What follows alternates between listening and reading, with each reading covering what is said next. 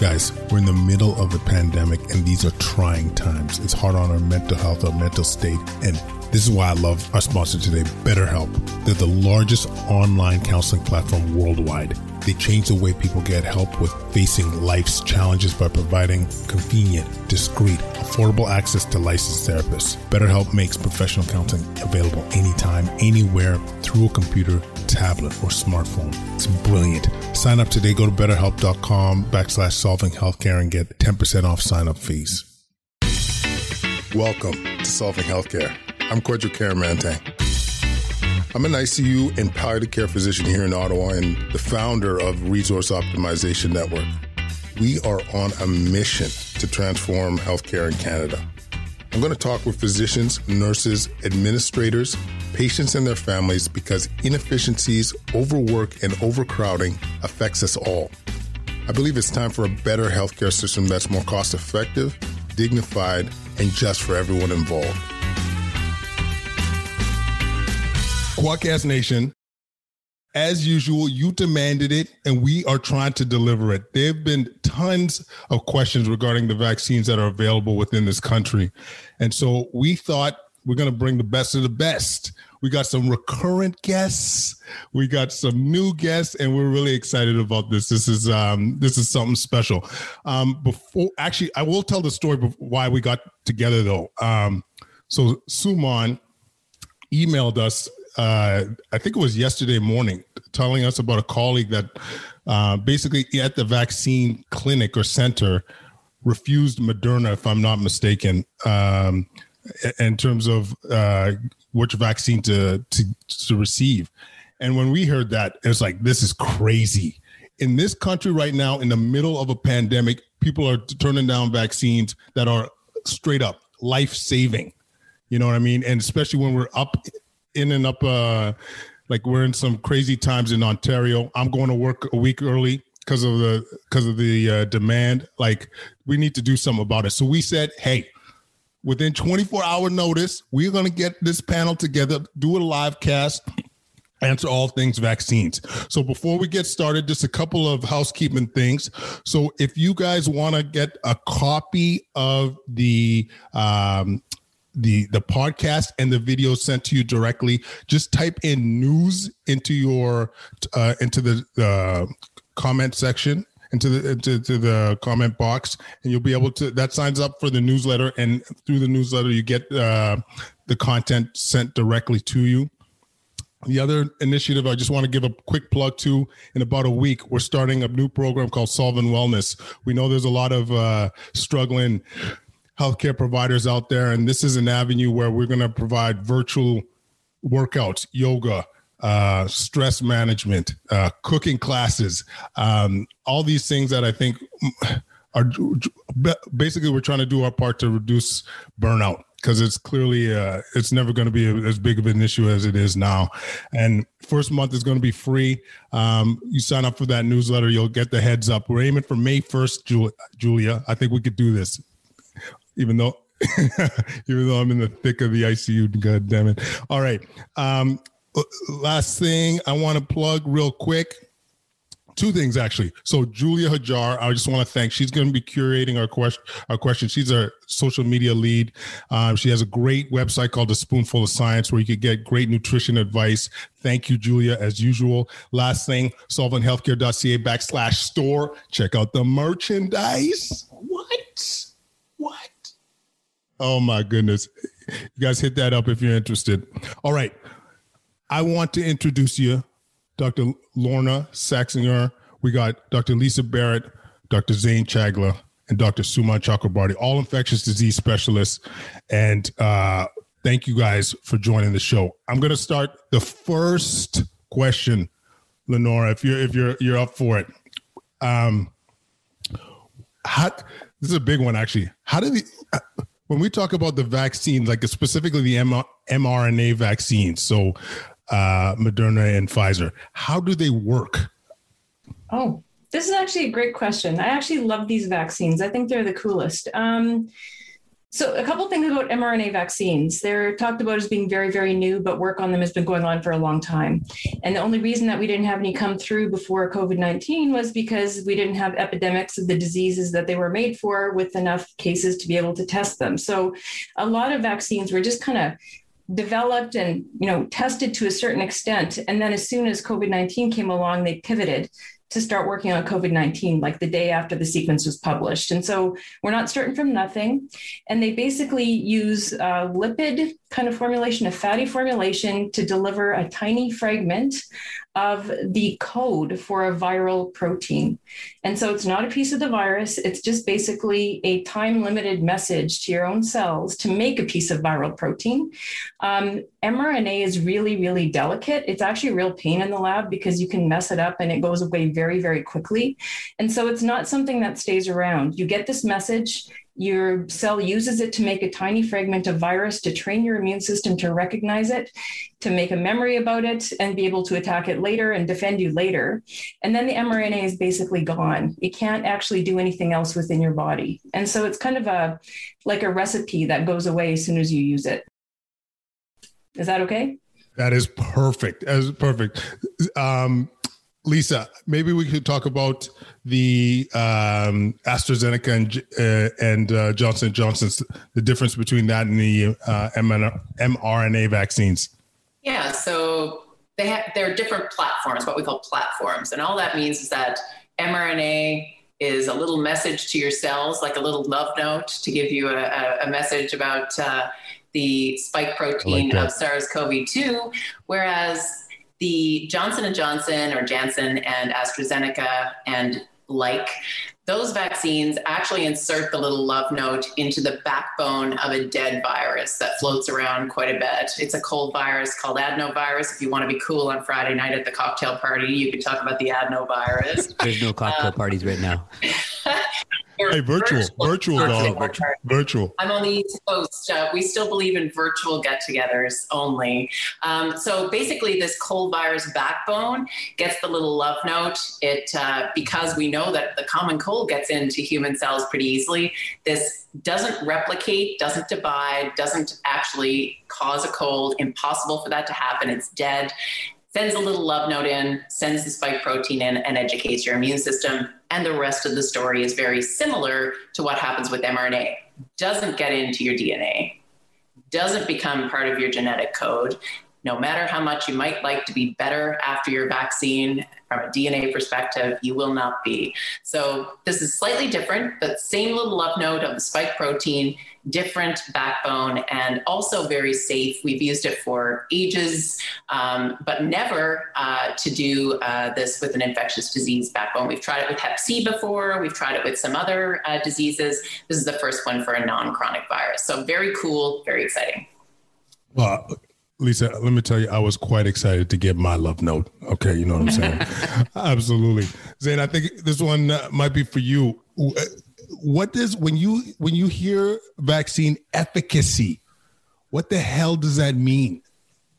Well, I'm glad yeah, you gave so, him this one because I can't. so there's a lot of points here. Right? you know, I, I, I, got love for you. I got love for you. yeah, the hardest one's going to Suman, I'm sure. Um, yeah. So you know, again, we we there's ways that this gets misrepresented out there where it's like, you know, X percent of people who get the vaccine get COVID. That's not it. So literally, we're taking a bunch of people in today's world. We give half of them the vaccine, we give half of them a placebo, or in some of the real world studies, we look at people that are unvaccinated that are pretty similar, and we see just living day to day life. What percentage of people get COVID who get vaccinated? What percentage of people get COVID who are unvaccinated. And that really is vaccine efficacy, the difference between the two groups living in this world. How many get COVID with the vaccine? How many get COVID without the vaccine?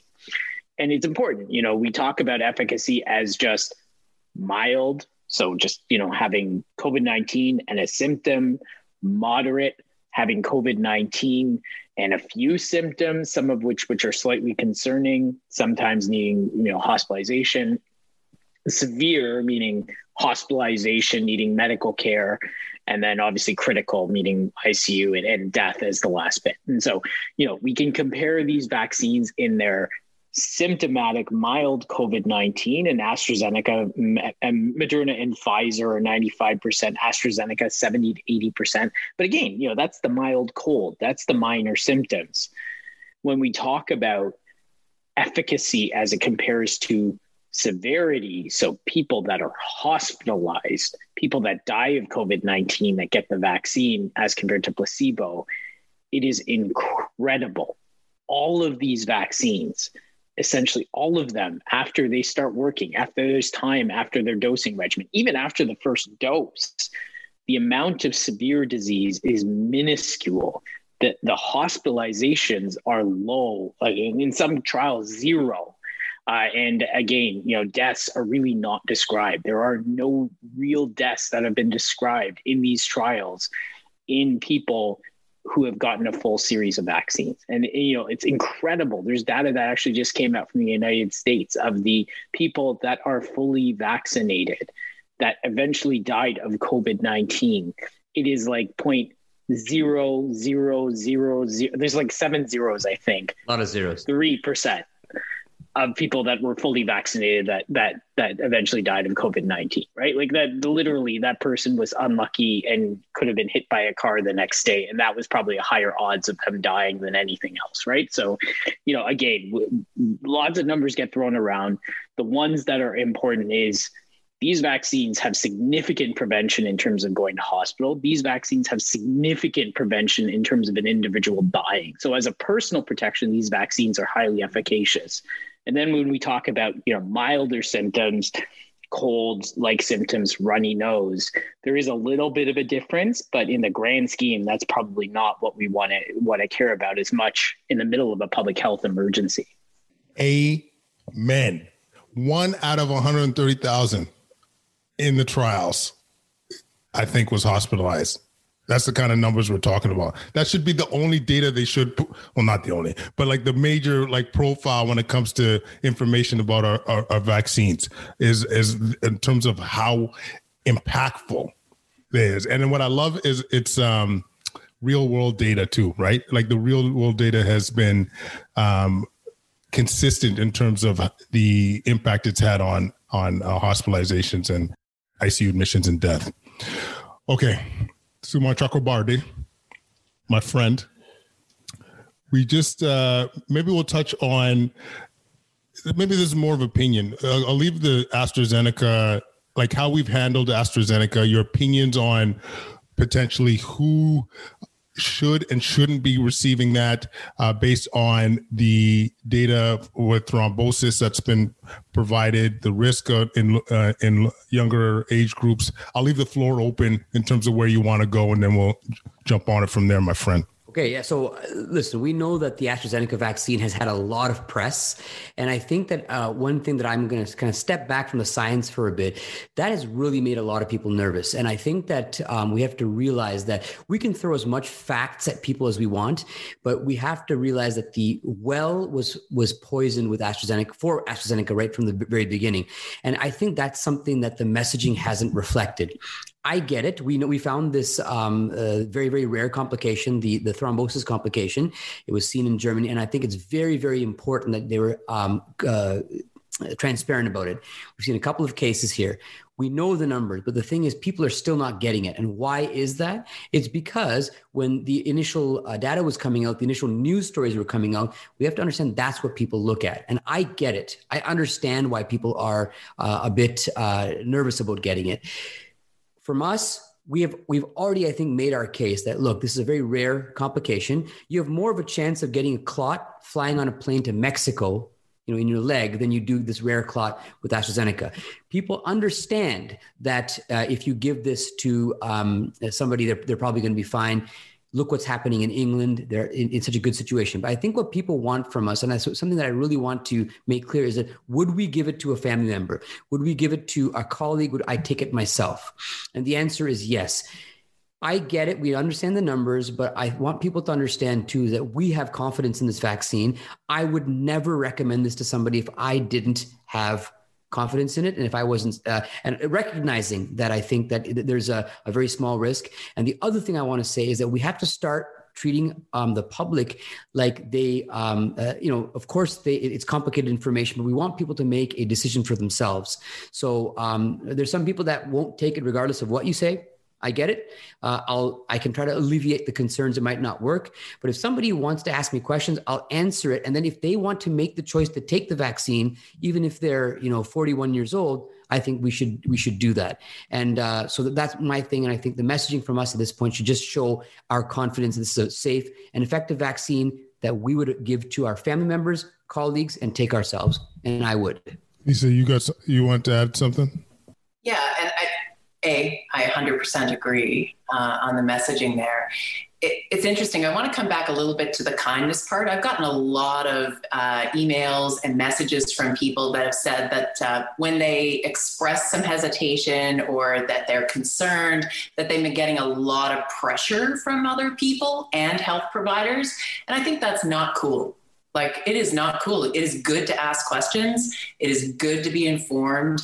And if you do have, I would far prefer that people ask questions and make informed decisions that are not pressurized uh, than for people to do something that they think we're telling them they have to do something. And to your point, Suman, you have mentioned that, but I think it's really important that we remember a little bit of the kindness part here.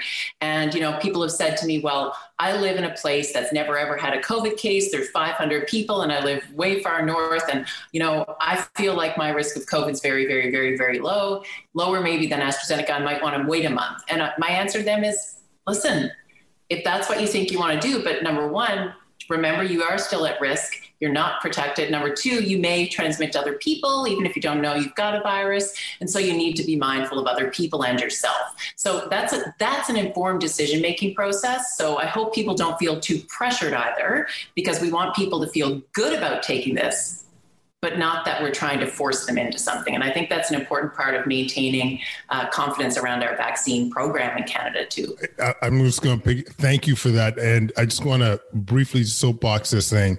Um, when we talk to our patients, it has to come from a place of compassion and empathy because i'll speak from a lot of the you know the black community there's a lot of hesitancy regarding you know the, just regarding the medical, like trust in the medical system. There's been, you know, you look at the Tuskegee trials, you look at within the indigenous communities, we've had, you know, separate hospitals in Sioux Lookout in the 80s, which is not that long ago. So there is a, a, a there is reasons why there is mistrust. So come with that lens of compassion, take the time, inform, do not shame, and we'll we'll be able to get better results.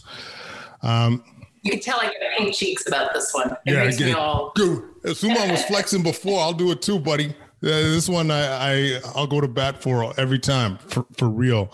Um, Lenora, this might be a, a tough one, but in Excellent. terms of we, we have a lot of people.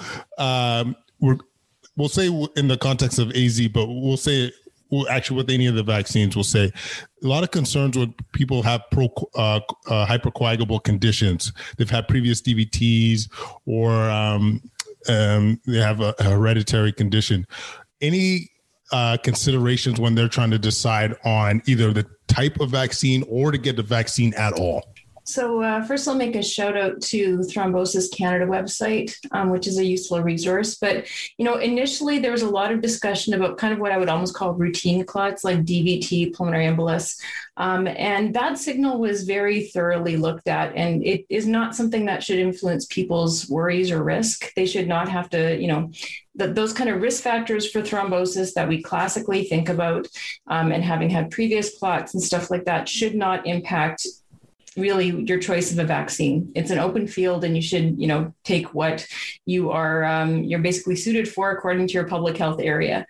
The um, the risk of the unusual, kind of more immunologically based, um, unusual territory, large thrombosis associated with low platelets that's kind of a completely different thing. And I think that we have to make sure that we're not getting them muddled up um, because that is one where there's still more to be known about it. But you'd hesitate more, um, I think, if you know younger women are people who've had this primarily not exclusively and it remains extremely extremely rare it's like really very very very rare but it's and it's, it's it's an association to watch and it's something to continue to track. So if people have had for example a history of thrombosis DVT PE if they're on hormones um, if they're worried about any of those things it actually doesn't matter necessarily. You don't have to worry extra. That i think to so many people will be extremely useful. I can't count how many people have asked me that exact question. Um, zane you're going to piggyback that yeah, I mean, I, I, I, I, kind of I have an analogy I've been trying to give to people to really explain this, right? So, say you, you live in an old house, power goes, you think, oh, I have old wiring. It must be that. It's the common thing, right? The same. The people that have risk factors for clots, oh, they must be at higher risk for this you go down to your your wire room and no actually some ice chewed the cords apart and that's really why your house is out of power. It's a random event. It doesn't you couldn't have predicted it. It's random to certain people um, but that's that's the reality of this right? It's not the typical traditional risk factors. It's a random event that occurs in a set number of people um, and, and i think that's that's the big point of this right? And and so we have to give risk benefit arguments as, as we talked about you know this is a a, a an, a balance that really takes into account what's going on outside, right? It's not not uh, unreasonable to say British Columbia, Alberta, Manitoba, Saskatchewan, Ontario, and Quebec are dealing with the worst pandemics that they've dealt with throughout this entire piece. And so that risk benefit is favoring benefit for so many age groups. And, you know, as we're talking right now, you know, Ontario has really tried to change that risk benefit argument um, and approved the AstraZeneca vaccine for those over the age of 40, really emphasizing so that, that, It's official, eh? It's official. Like yeah. That's, that's no, why I, I hesitated for bringing it up. Yeah, yeah. wasn't yeah, that's that's gold, man. Yeah, and I think that's that it, is... right? Like you know, we're seeing the average age in some ICUs at 55 years old, right? So it's it's unconscionable that we could have offered people a vaccine, counseled them about their risk.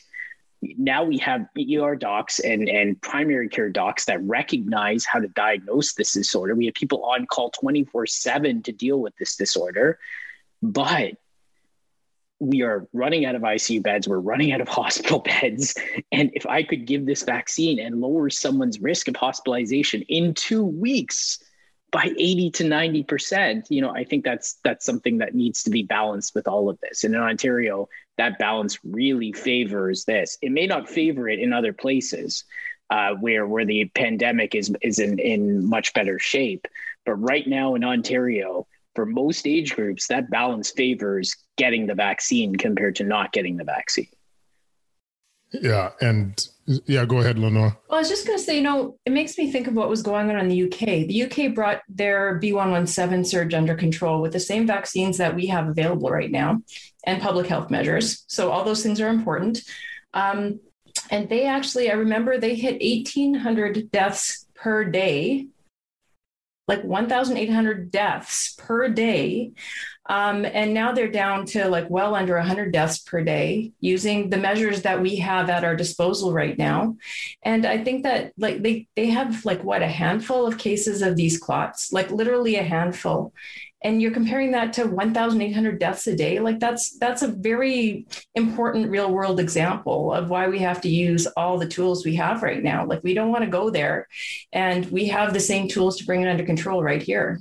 Wow no I, when you put it into that perspective i think that really that really uh, clarifies the issue um, but i, I got to say as uh, someone in Ontario and seeing the patients in the ICU that a lot, most of my patients in the ICU couldn't get the, like, wouldn't be eligible for the vaccine for, for a while. So this is a, a huge step in the, in the right direction.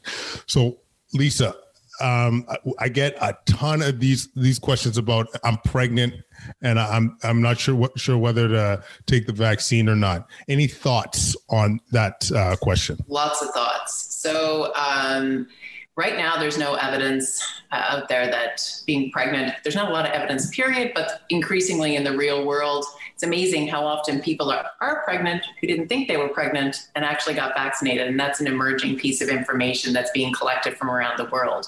Uh, and certainly there have not been signals that this is unsafe at all.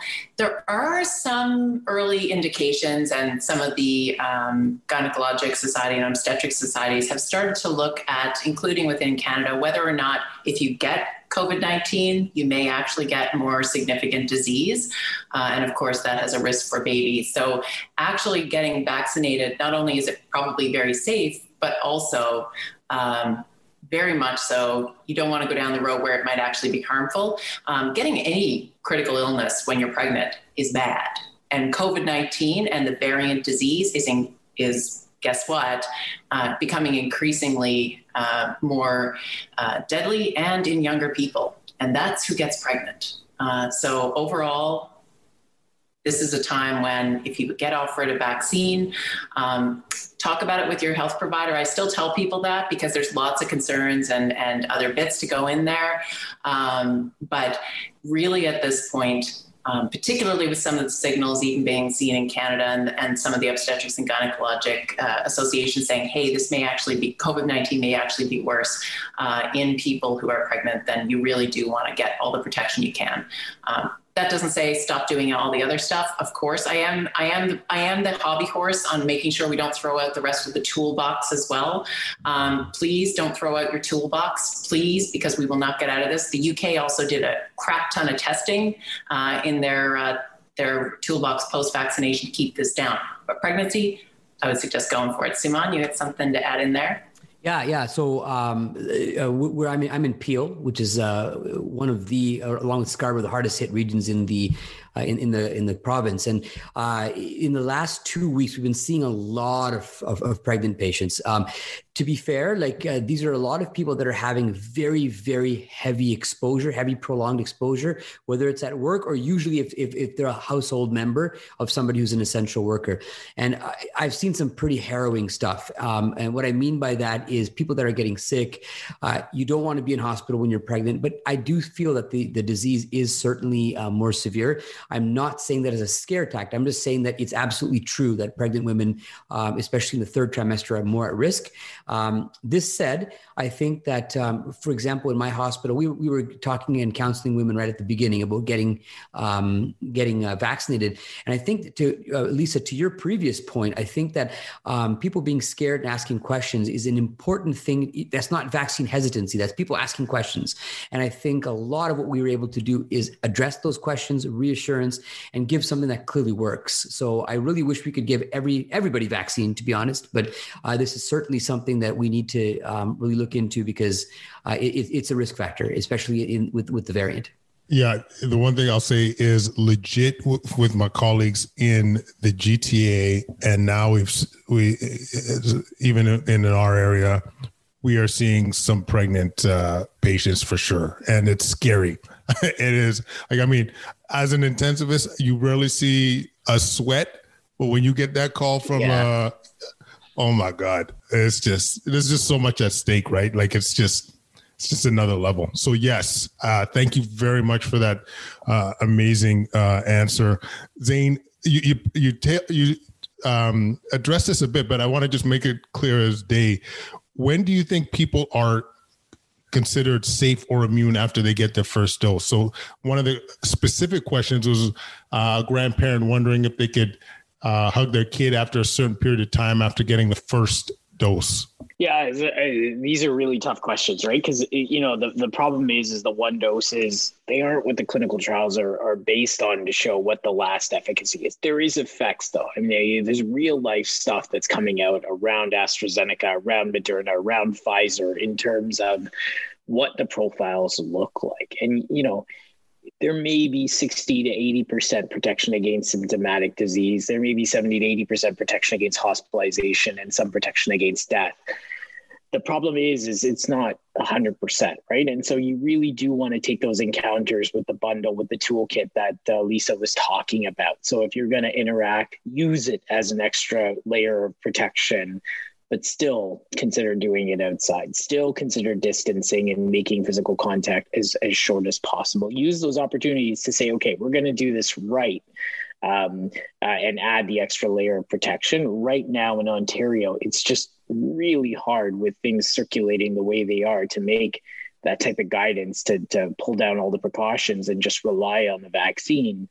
Um, and so, yeah, I mean, people need to wait a bit longer, but you know, again, that first dose is so important to prevent some of those adverse outcomes. And I'll, I'll say anecdotally, right, and, and Suman can can can talk to this. The patients I've seen that have broken through, that have might needed, that have needed hospitalization after, you know, a vaccine in a couple of weeks, they were the patients I would expect to be doing terribly when they showed up to the hospital, right? They were the ones, the 70 plus year olds, lots of risk factors, you know, they're, they're the ones that should be super, you know, they have B117, they should be super, super sick. And they're ill for a day or two and they turn around, right? Meanwhile, we have 50 year olds showing up with B117 that need to be intubated in 10 minutes. Um, and so it's it's it's miraculous, right? Even those breakthrough cases, even if they make it to hospitals, seem like they're doing much better than the average population that gets through after that first dose. Uh, and again, we don't have great therapies at hospital. We have steroids, we have tocilizumab, we have remdesivir.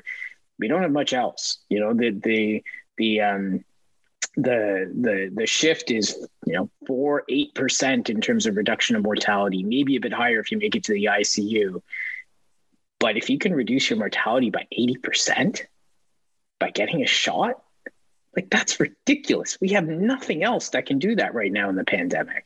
I was wondering if I could just pop something on on the timing of protection thing because I've had a lot of people kind of inform me that after you know the shot um, people are kind of getting fairly fairly bold in their activities.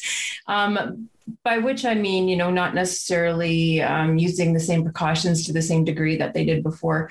And it's super important that people realize that we don't really consider the shot to be really doing things for the first couple of weeks. And then the protection, um, you know, starts. And actually, the, the patterns are a bit different. The mRNA vaccines, you get like over 90% of the protection really from, from week two forward, but we don't have much detail around what it does after that because in the trials, they then got their next dose at a really tight intervals so the trials could be done quickly. So at three to four weeks. For the AstraZeneca, it's actually a really fascinating thing because the, the protection against severe disease starts super early and then it just keeps on marching up and marching up and marching up all the way out to 12 weeks. And then at that 12 weeks, for all we know, the first dose protection is still going up, but that's actually a really good time to get the second dose. And so people are getting hung up on things, um, but they should be aware that that first dose protection is really significant.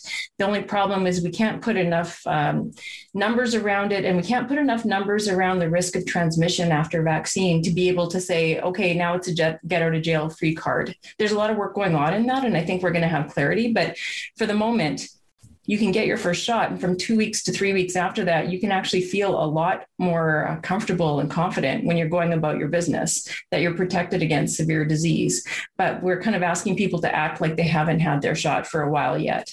Um, but I do think that's going to change. Yeah, and just to kind of add a little bit into that, I spend my life in an immunology lab, right? All I do is look at T cells and B cells. This is like my world. Um, and I love to think of all those T cells and B cells out there being all protective two, three weeks after. But, but as opposed to asking me, what can I now go do? Can I go do everything? I say, listen, the highest risk activity is still the highest risk activity because this is not a like the vaccine is amazing at preventing hospitalization and the like. But if we're going to get out of this pandemic, we're going to take the highest risk indoor closest activity, and we're still going to try and avoid that no matter how many shots of the vaccine you've had for quite a long time. That doesn't mean it doesn't work, it means it works really well. And this makes everyone have chest pain, but this is still a good news story. You don't throw condoms out just in a sexual activity analogy, just because you have some protection against some STIs, you still use the condom. So you still, in terms of activity and behavior, the highest risk activity, indoor, concentrated, is still not going to go away. Trying to be a little bit more careful even after your vaccines for quite some time. That doesn't mean that life is not going to get a whole lot more, more normal to Lynora's point, but you know, can't throw out the condoms too. Quote of the night so far do not throw out the condoms, Dr. Barrett. Absolutely not. That's actually not bad advice, period, I think. Kwadcast Nation, you heard it here. Um, you get it all. I'm telling you. Suman, were you following up or am I just asking you a question? Sorry. No, I think you're asking me a okay, question. I'm just asking you a question. Okay. So I, I think what they said was amazing. Yeah. So the the common question that we get, and this has come up actually locally quite a bit in terms of um, timing of uh, between doses. And and thank you uh, lisa for uh, uh for talking about uh, Lynora and lisa talking a, uh, a, bit about that. But w- just to be clear like what's your opinion? Like we have um, a lot of healthcare providers that are a bit anxious because they're not getting their dose within uh or waiting till a four month interval between uh, before getting it. So any thoughts on that suman yeah, so I'm a I'm a student, uh, as many of us are, of Jay Keystone, and Jay Keystone was a was was, a, was big into uh, clinical vaccinology. And one of the things that he used to always say, and I'm not saying you can go with this all the time, but he used to always say the problem with vaccine do, um, uh, multiple dose uh, intervals is not necessarily them being too far apart; it's being too close together. You might lose some efficacy. Uh, Lisa, by the way, if I say something egregious, uh, I, I, want you to actually put a, a follow up with Lisa here because you, you, can you it's can. It's automatic. But, you're you're and, up Lisa. just to give a, a real life example, um, and I, am again, I'm not saying that the COVID vaccine is hepatitis A vaccine, but for example, you can have the second dose six to 36 months later, right? And the, the point is that the immune system doesn't work like a, a tank that you're half filling, then full filling. You're giving a certain amount of protection that uh, Lynora was mentioning. It goes up. It might even be going up past 28 days. We don't know. And that second dose is just really kind of fortifying that and elongating the the the, the response. So I think that we, we don't. The problem is we don't have that information. Uh, it's not well documented yet. So um, I think that it's it's actually possible that you could go six months, maybe. I don't know. That the second dose is fine. But the point that I'm trying to make is that right now, when we um, don't have the full information.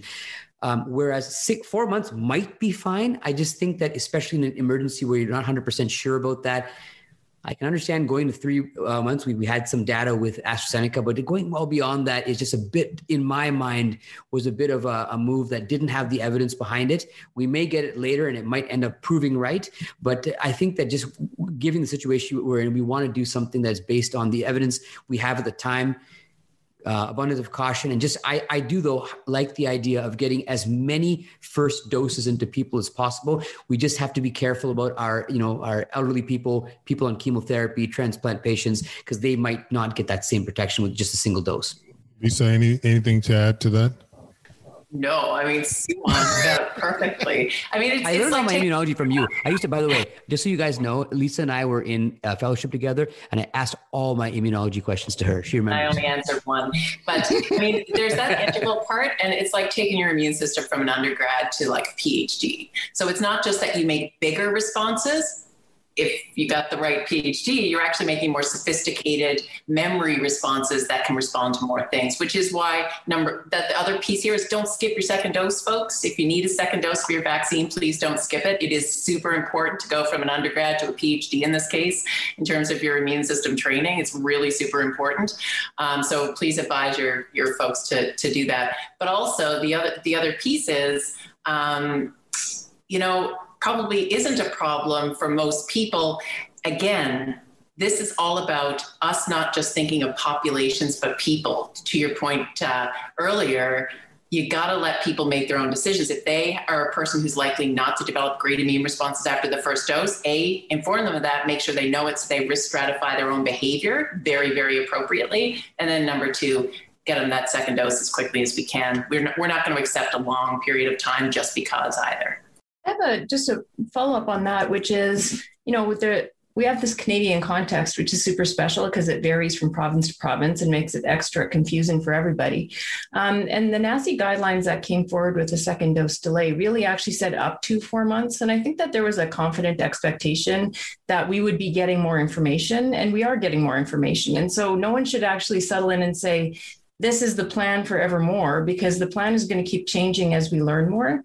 And so, you know, data coming forward from people with cancer, data coming forward from the very, very frail elderly will probably mean that we identify groups that need the second dose to be given in a shorter time period.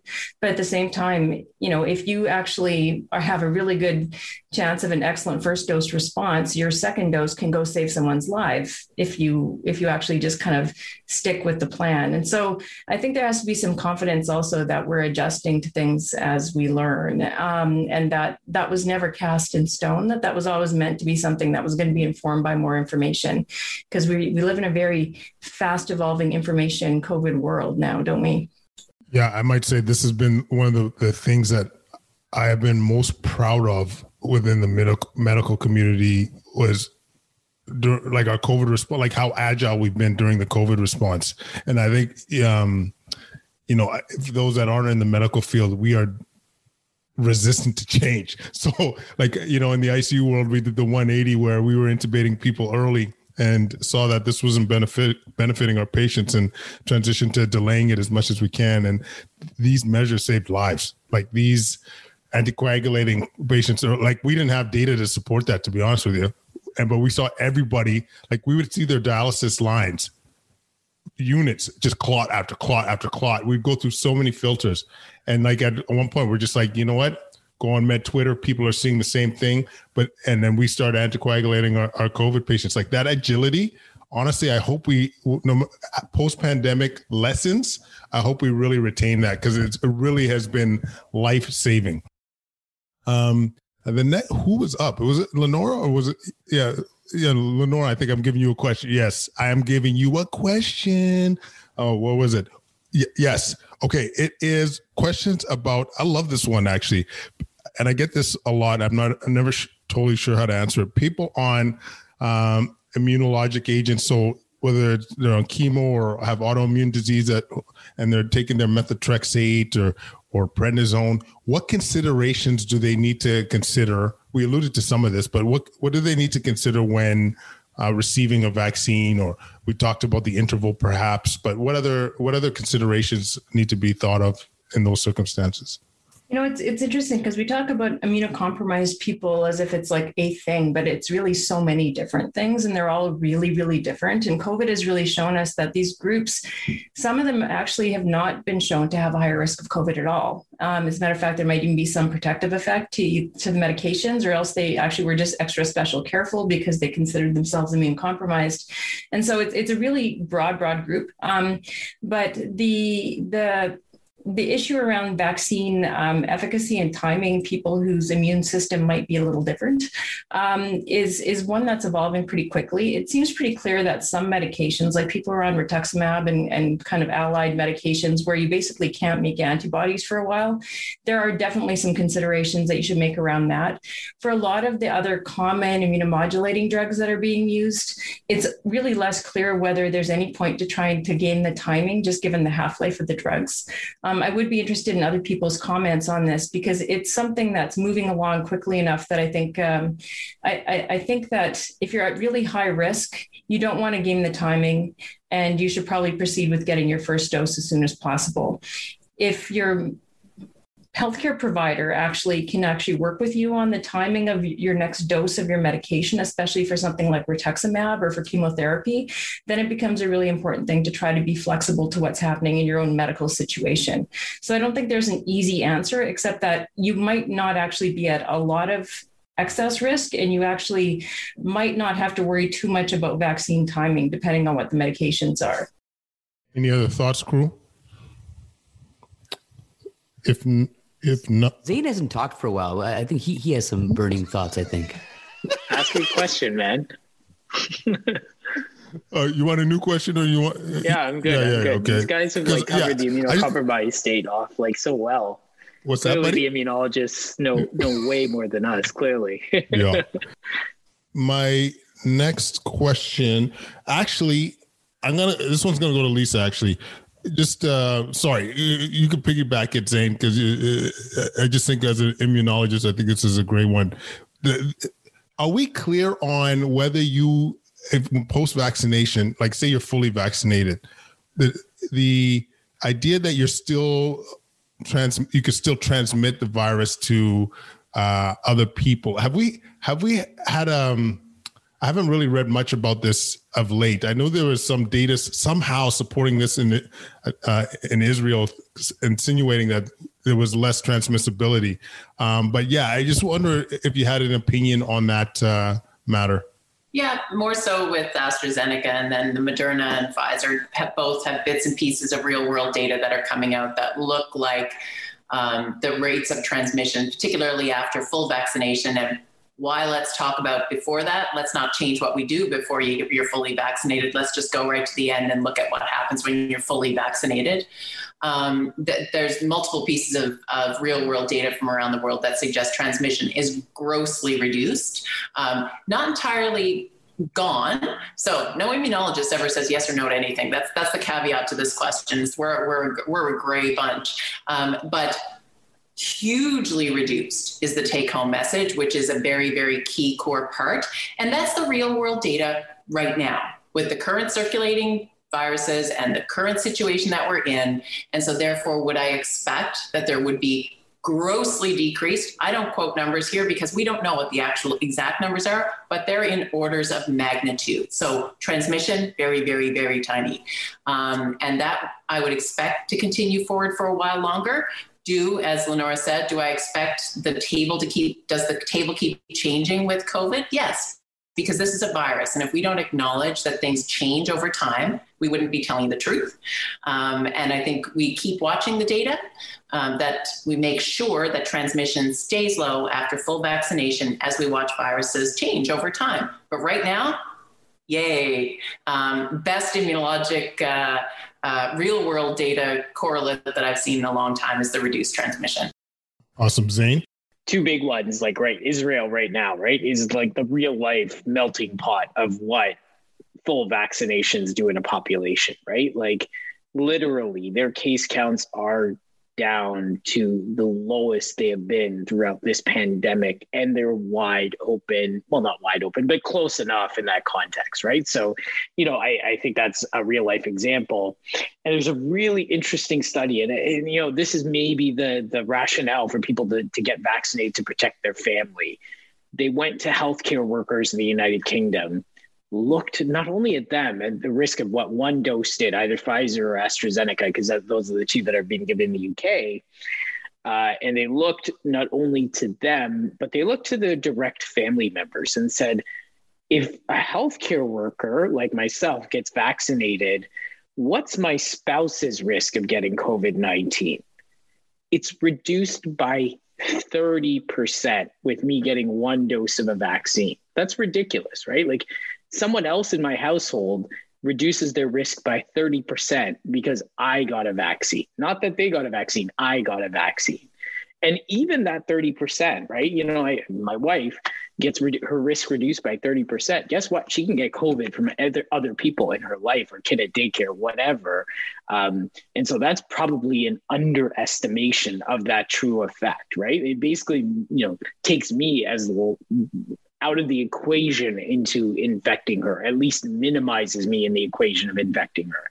Um, and so people who are on the fence about making the decision about, you know, their own protection for their family, for their kids who may not be able to be vaccinated for some time, you're reducing their risk of getting COVID 19. And there's good data to suggest it by a decent degree by just the fact that you get one shot of vaccine. One thing I'm, going to add to this discussion, uh, I think it's important for us to recognize this is that we also have to remember we, we we know all the numbers. There's some numbers. There's doubt. There's all this blah blah blah. From the public standpoint, there's a big a divide, I think, in what we're looking at with all the data and all this caution and what the public thinks. If we start to tell everybody that, look, there's no concession to be given, and uh, Dr. Vinay Prasad talked about this a lot. You guys know him, uh, Dr. Monica Gandhi as well on the podcast. That they, I think they did with you actually, Kwadwo uh, very recently. If you're not providing a concession to people, I get it. When you start to tell people that they can do stuff, the risk of COVID goes up. You're not going to do that in Ontario today right? But the thing is that if you don't give people a concession of something they can do once the vaccine is there or something they can look forward to in a short term, you're going to lose uh, public buy in. Lots of people are saying, you know, what's the point of me getting the vaccine? I still think, though, the reality is that people want to get the vaccine, they know why it works. But I think one criticism that I have of the public health response here in Canada is that we've been very obviously we've been very reactive but right now in the middle of a third wave ontario we should be talking about an exit strategy even though that might be you know several weeks away. We should be talking about an approach of what we should do if you have one dose of vaccine if you have two doses of vaccine because we've been in lockdown at least in, in gta since november people are going to start being together and we should be able to provide a framework of what people can do safely. And that's why i think that um, you know if, if let's say if i have a if my, if dad has a um, pfizer vaccine it's one month later and the rest of us is vaccinated i should be able to make the choice. If i want to hang out with him i should be able to and not have public health kind of you know um, giving abstinence based messaging over me. And i just wanted to make that point because i think it's really important for public messaging uh, uh, from a public messaging standpoint. You got to give people hope, dog. You got to yeah. give them hope. Like, why else are we doing this? you know what I mean? I I, I don't want to razz like like uh, I want to focus on the positive, but it, it, I I love the idea of this is what the future looks like. This is what the exit strategy looks like. Like I think what we've been missing in this in pandemic is empowering the people, having that positive lens. What can you do? You know, right now in Ontario, instead of how can you not be staying at home? Shame on you or whatever. Be like, you know what? You're going to do your part. Come on this live cast, get educated. Okay. Us frontline staff, we're going to hustle and do our part. Okay. We're going to keep you safe, but do your part. Reduce, like, don't gather indoors. Okay. You know, hang in there for the next little while. But if you could get vaccinated and you're you're hesitant, you, you're, you're you're worried about it, get informed. Talk to somebody. But let's all try and do our part to get through this because at the end of the day, we could get back to normal life through this. We will Look get at, back to normal life. Give the examples. Look at Israel. Look at uh, what's co- like UK is coming, starting to come through. Look at parts of the states. Like, let's show hope. Let's stop shaming. Sorry, I got to preach a little bit, getting a little sweat here. You know what I'm saying? It's, ah. But um, I like that. Yeah, no, but I, it's just I I get I get a little sorry another soapbox things, but like just amongst our leaders, like think about times like we haven't lived in a time of war or what have you, but imagine if our leaders were just like, you know, this is not good, guys. This isn't good. We need you to do better as opposed to like we'll get through this we'll do everyone uh, each one of you do your part and we'll get through. Anyways sorry that was the last that was the last rant um for for now. Um for now. For now, for now. so uh, this one actually i think i could go to either Zain or suman whichever one's more excited about it. It, it, it alludes to the the communication piece. You know we, you and i have been or all the two of us have been in contact with Heidi Tworek, um, who's been amazing. Her content is amazing in terms of how we should be communicating throughout the pandemic. And, uh, you know, a lot of the ideas I just spun off uh, is directly from her.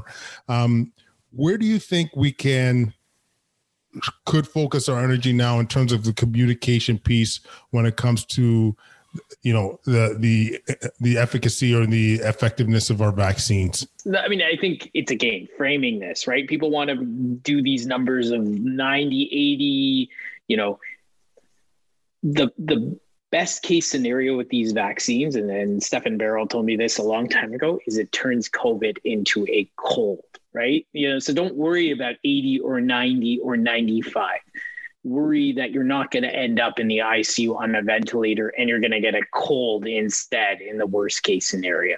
Yes, variants are freaking people out. But again, these vaccines at least have been proven to, to help with hospitalizations and deaths. AstraZeneca, you know, has one little issue with the South African variant in the context of very mild disease in young people. Um, but all the other vaccines work well you know, again, you know, the, the worst case scenario is you get some runny nose, sore throat for a couple of days. You're not going to end up very unwell. And that's fine, right? You know, again, think about April 18th, 2020. I, I keep going back to this, right? Like we had no clue. We were just getting through the first wave we were slammed. You know, healthcare workers were scared. We were running out of PPE we have four vaccines. Like we are immunizing people. We have, you know, I don't know how many million Canadians. There's three million Ontarians that have more than three millions of Ontarians that have received a vaccine. Like this would be like if I could go to get in a time machine a year later and look at what the future would be.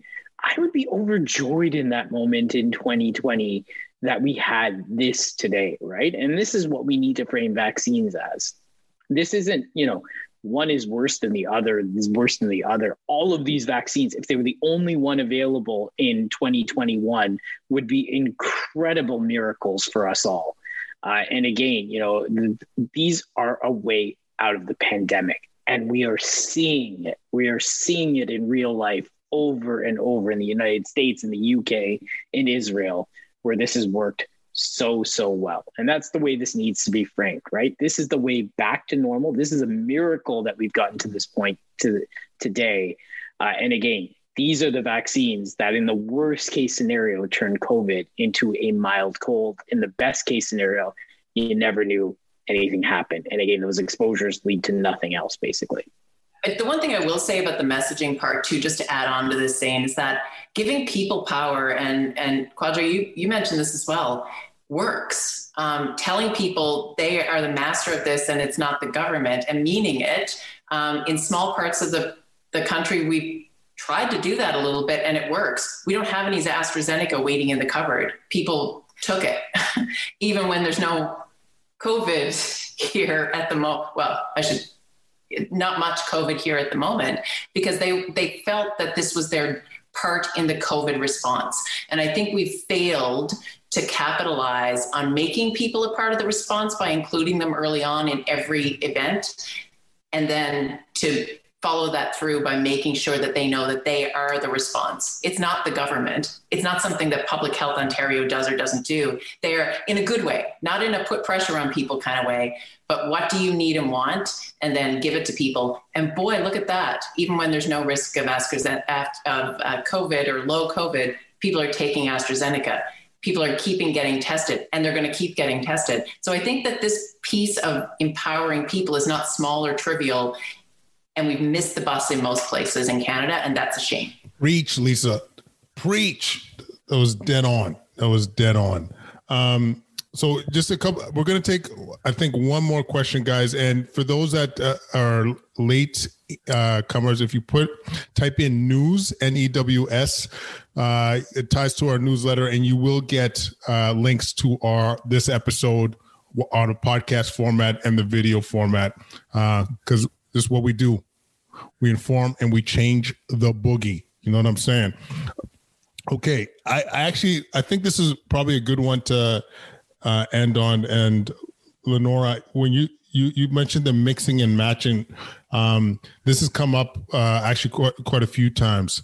Um, how do I ask that question? What do you think about mixing and matching vaccines? Sorry.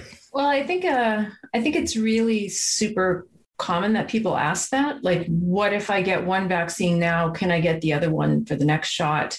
And and part of that is driven by people having kind of this idea of some are better than others and they're like well at least will i get the one i really want for my second shot.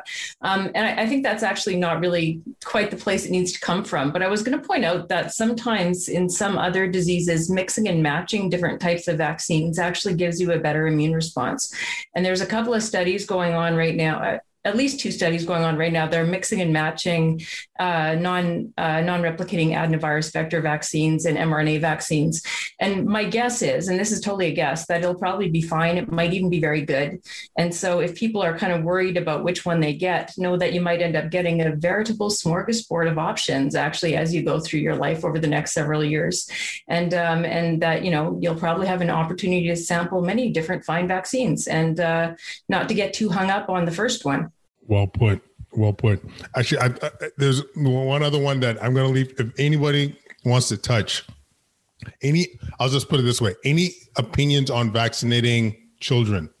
Yeah, I mean, I, I, no, I don't think it's a prerequisite right now until things get under control and there's clinical data. But I will say the Israel experience is actually really really impressive of what it did to kids. Wait, but they weren't vaccinating kids. No. They weren't vaccinating kids, but they vaccinated everyone 16 years old and up. And guess what? Rates fell in those under 16. It's almost there's like no one to infect. Exactly. Yeah, it's almost like a herd of people that have immunity that protects the kids. It's almost exactly. like pediatric infections are a reflection of what's happening in the community around them, rather than them being being you know vectors of uh, massive uh, spread. Yeah, oh and, and, so yeah, I mean, you know, we have data for at least Pfizer to, to age twelve. You know, Pfizer, Moderna, and AstraZeneca, and Johnson and Johnson, I think, are all doing the pediatric trials right now. And so, you know, they, they will be vaccinated at some point. It's interesting because vaccination in children as a long term strategy you know, we use things, you know, there's data around influenza vaccine potentially in children that actually protects the adult community as part of it. Um, but, you know, for a short term strategy right now, put it into the people where it's approved and safe. I don't doubt that they, it's going to be, um, they're going to be effective in children. It just needs to be proven with time, um, uh, given the immunologic responses, especially you know kids over the age of five really start mimicking adult responses for the most part. Um, uh, so yeah, I mean, it doesn't need to be done now. It will probably be done at some point in the future. It will probably be a part of kids' routine immunizations in the future, as with other vaccine preventable diseases. Um, uh, at least, you know, as we talk about uh, population-based controls long term. Um, but for now, it's probably not on the table for a few months. But they're protected from you guys getting vaccinated, right? That's the big thing. Yeah. Uh, thanks for that, Zain. I wasn't sure if that was uh that was a dicey one. Enough. Yeah, no kidding. Guys, Lynora, Lisa, Zain, Suman, I, I gotta really thank you guys for taking the time to do this. This was, you know, four busy, five busy docs, all of us together. And, you know, I, I just maybe I want to put a, a, point of emphasis too, guys. Like this is how strongly we've uh we felt about the issue that we within 24 hours were all saying like, yeah, let's jump on this let's do this. Let's address the public's concerns about vaccines. And once again, with that lens of compassion, with with empathy, with inf- information, empowering people with information. This is this is our, our ticket. And honestly, this was um, I know it's going to mean a lot to people, and I, I am personally, I wouldn't do this if I didn't think it was going to affect some lives down the road. Um, and so I, I just want to wholeheartedly want to thank you guys for taking the time, Julia. Thank you for setting this up. Actually, Julia, you uh, give you props too. You brought this up about a month ago, saying we should do a show on hesitancy, and um, luckily we were able to make it happen. So, guys, thanks so much. I'm indebted to you for a while, and uh, we're gonna keep hustling. We're gonna keep hustling, y'all. We're gonna get through this. We're we're we're, we we're almost gonna there. Get, we're through, gonna get this. through this. Absolutely. Amen.